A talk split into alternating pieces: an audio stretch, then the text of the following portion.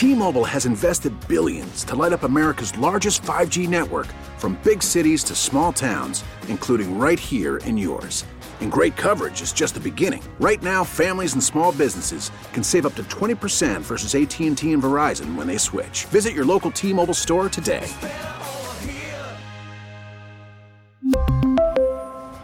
Plan savings with 3 lines of T-Mobile Essentials versus comparable available plans. Plan features and taxes and fees may vary. If an important game with playoff implications falls in a forest and no one's there to hear it, does it make a sound? Now, this philosophical question was posed in St. Petersburg, Florida, Monday night. An announced crowd of 8,779, smallest to see a Red Sox game in 19 years. They saw the Rays nudge ahead of Cleveland in the race for the second AL wildcard spot. They saw Mookie Betts make a ridiculous throw from right field. They saw a Jhoulys Chacin no hit bid crater in volatile fashion. And they saw the Red Sox lose to Tampa Bay 7 to 4. Yes, with James Brown playing in the background here in Tampa St. Pete, let's bring on our own music instead. This, ladies and gentlemen, is Sox Daily. It's your Daily Sox podcast. It's your Daily Sox podcast. It's where you're going to find out what the Sox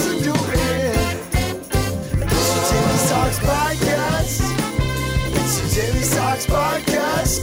Oh, it's your Daily Sox podcast. And here's your host, Josh Lewin. James Brown proclaims it to be so good. Uh, not so much for the Red Sox, unfortunately, Monday night. They drop one, and they are now 81 and 75. The outside possibility exists. This could be merely a 500 team. Ugh. Jump back. Kiss yourself. Josh Lewin will take you through the next uh, dozen or so minutes here. We'll hear from Alex Cora eventually.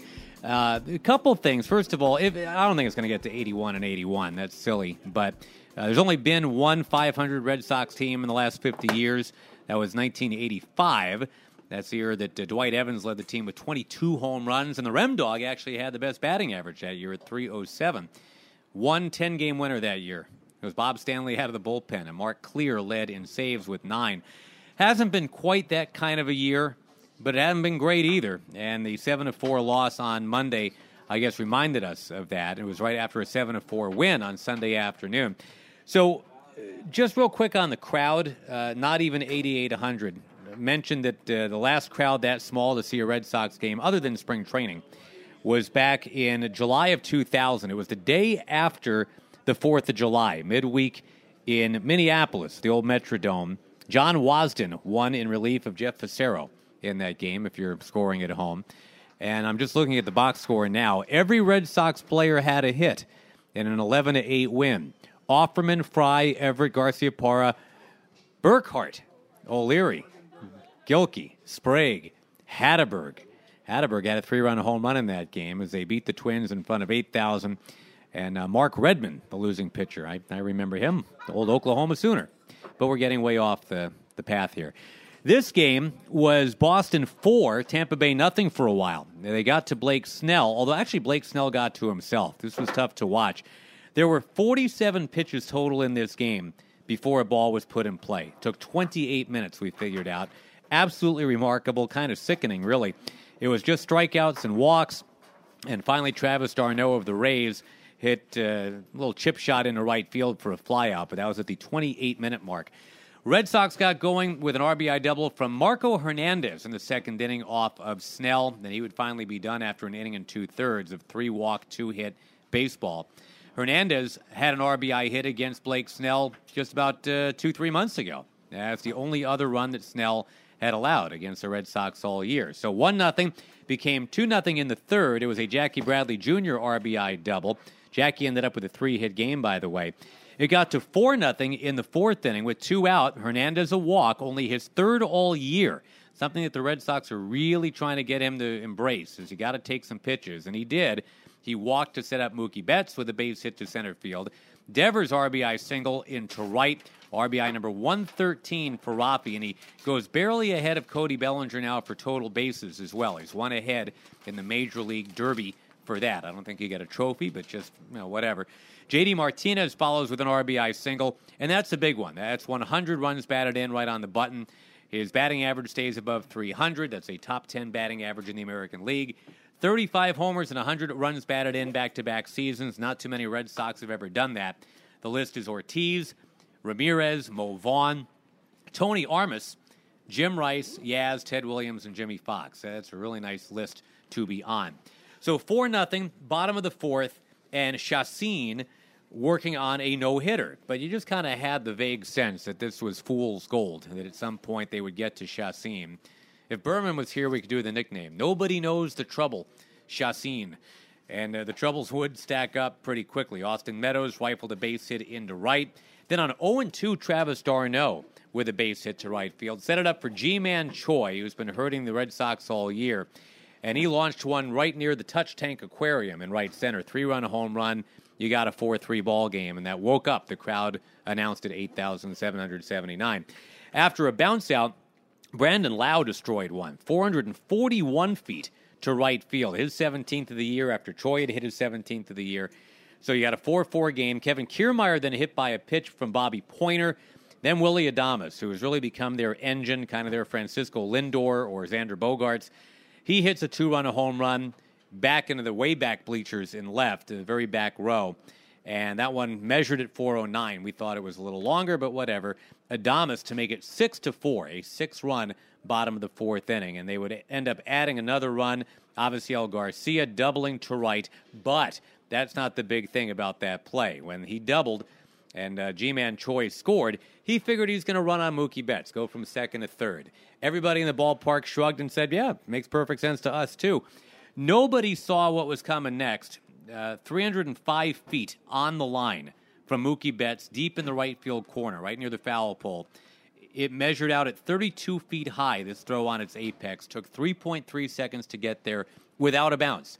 It arrived right around cap level of Rafael Devers, who seemed startled, but he grabbed it, put the ball down on a wide eyed Garcia. The throw of the year, no question about it, and certainly the highlight of the night for the Red Sox. Chacin Unfortunately, by giving up those runs, his career ERA now goes from 3.997 to 4.002. So he is pretty much entrenched as a guy with an ERA in the fours. That he had some shutout innings. He's LaMarr Hoyt. He's got a 3.99, and he can just sit on that for the rest of his life. Ted Power did not do that. If you remember Ted Power, former Cincinnati Red, his last effort in the big leagues, he went from 3.994 to 3.996. You got to round up. So forever, Ted Power is known as a guy with an ERA in the fours. Unfortunately, Dustin Pedroia has the same kind of dynamic right now. Dustin, remember, tried to get his way back and play ball this year. And when it didn't go well, he fell from a career 300 batting average on the button to 2993.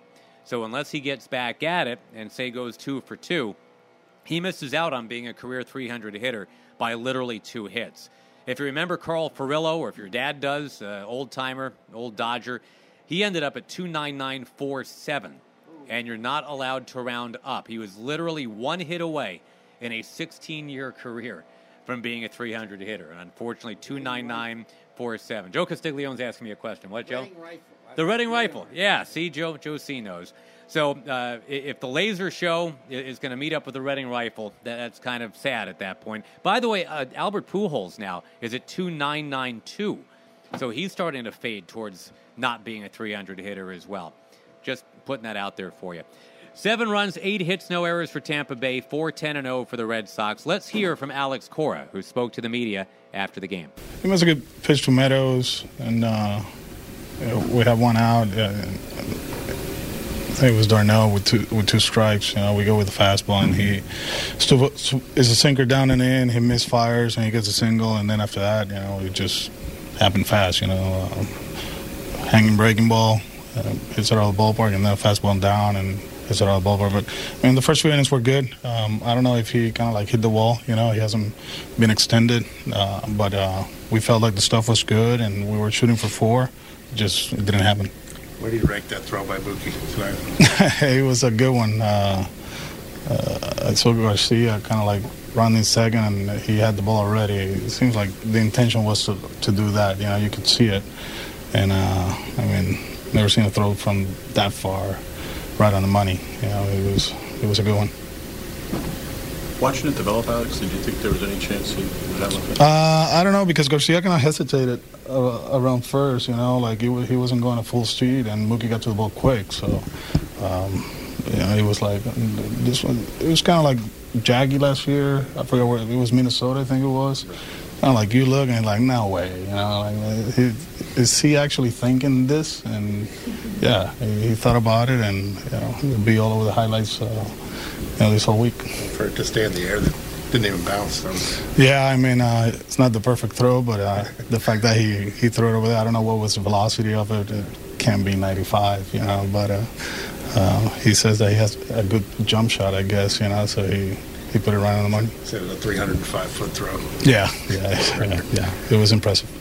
A few days left. What can you accomplish yet this week with this ball club? Us uh, take care of players and play hard, you know, just like we did here. You know, uh, I mean, it was a great series, two extra inning games. Uh, today, one bad inning. So, you know, I like the fact that we're going out there and competing and, and you know, um, putting good at bats and be relentless. You know, um, we had first and third, you know, with no outs uh, in, in the last inning uh, against one of the best closers in the game. So, you know, I do feel, you know, we we're playing through. Uh, until the finish line, and that's what you want. You know, this is your job, and uh, we don't owe it to anybody, only the fans. You know, and uh, we're doing a good job of it. Alex, if the Rays get in the playoffs, how dangerous they have a good team. We talked about it last year. Um, you know, last year they finished strong, and there were a lot of positives. Um, you know, all the teams that are in the hunt, they're, they're pretty good. You know, the Indians, you know, they have the strength with pitch, uh, with the starting rotation.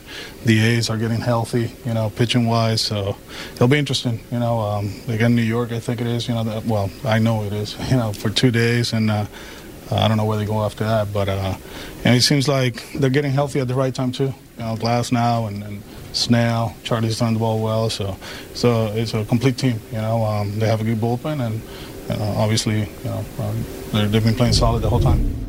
All right, there is the manager. Thank you to Alex Cora, who does have Eduardo Rodriguez on the mound now on Tuesday in Arlington, Texas. And this becomes a story now. Erod's got two shots to get to 20 wins. He'll have this one and then one against the Orioles, his old organization back at Fenway.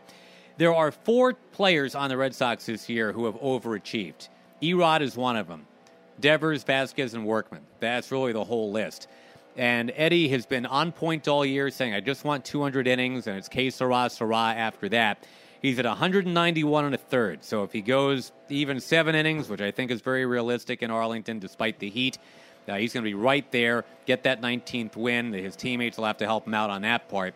And that would really be a, a capper if, if we can look towards a 20 win, 200 inning season for Eduardo Rodriguez. Ariel Jurado will oppose for Texas, managed by Chris Woodward, who by all accounts has done a very nice job. They originally had 14 candidates for that gig, replacing Jeff Banister as the 19th manager in Rangers history, the first of whom was Ted Williams. Whitey Herzog was uh, a manager for the Rangers at one point, and he got he got the gate. The 1973 edition of the Rangers was 57 and 105. Whitey was around for the first 91 of those losses, and then dismissed by owner Bob Short, who pointed to the artistic state of the Rangers, is what he called it. And at the press conference, the legendary writer Harold McKinney shouted, Artistic state of the Rangers? Whitey's not the one who rounded up Rico Carty and Mike Epstein to be the heart of the batting order. But uh, Whitey's firing paved the way for Billy Martin's arrival. He had just been fired by the Tigers, and two of the more interesting managers ever to pass through. And by the way, this is the last time the Red Sox will pass through this particular ballpark. And they are going to be moving into a brand new, across the seat, state of the art, domed facility, or at least a sliding roof facility.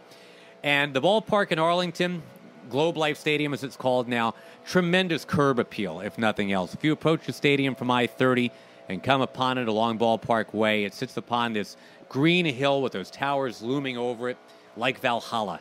It's got a regal look to it, with all the red brick, all the porticos, and uh, just a really fun place to watch a game. And they had some fun in that ballpark. They went to the World Series twice and the playoffs five times between 2010 and 2016. But now the caterer has arrived with the bill. It's very similar to what the Phillies went through after their run in the National League not too long ago.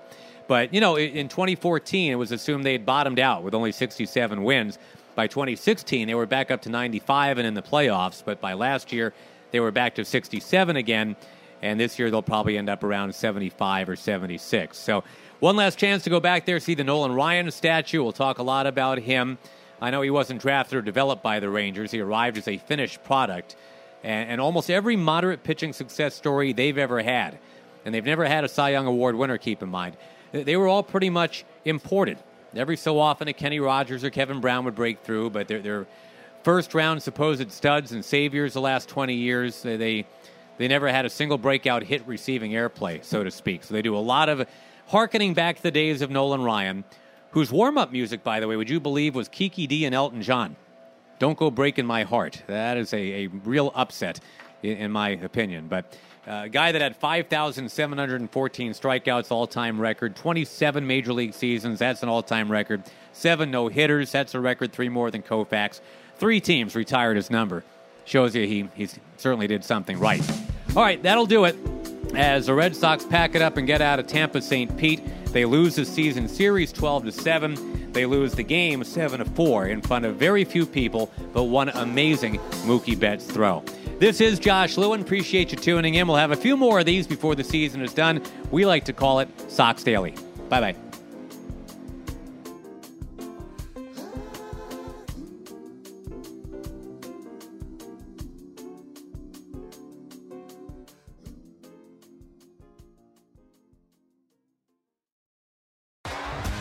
T-Mobile has invested billions to light up America's largest 5G network from big cities to small towns, including right here in yours.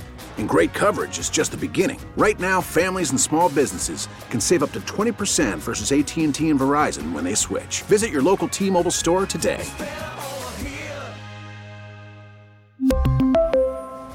Plan savings with 3 lines of T-Mobile Essentials versus comparable available plans. Plan features and taxes and fees may vary.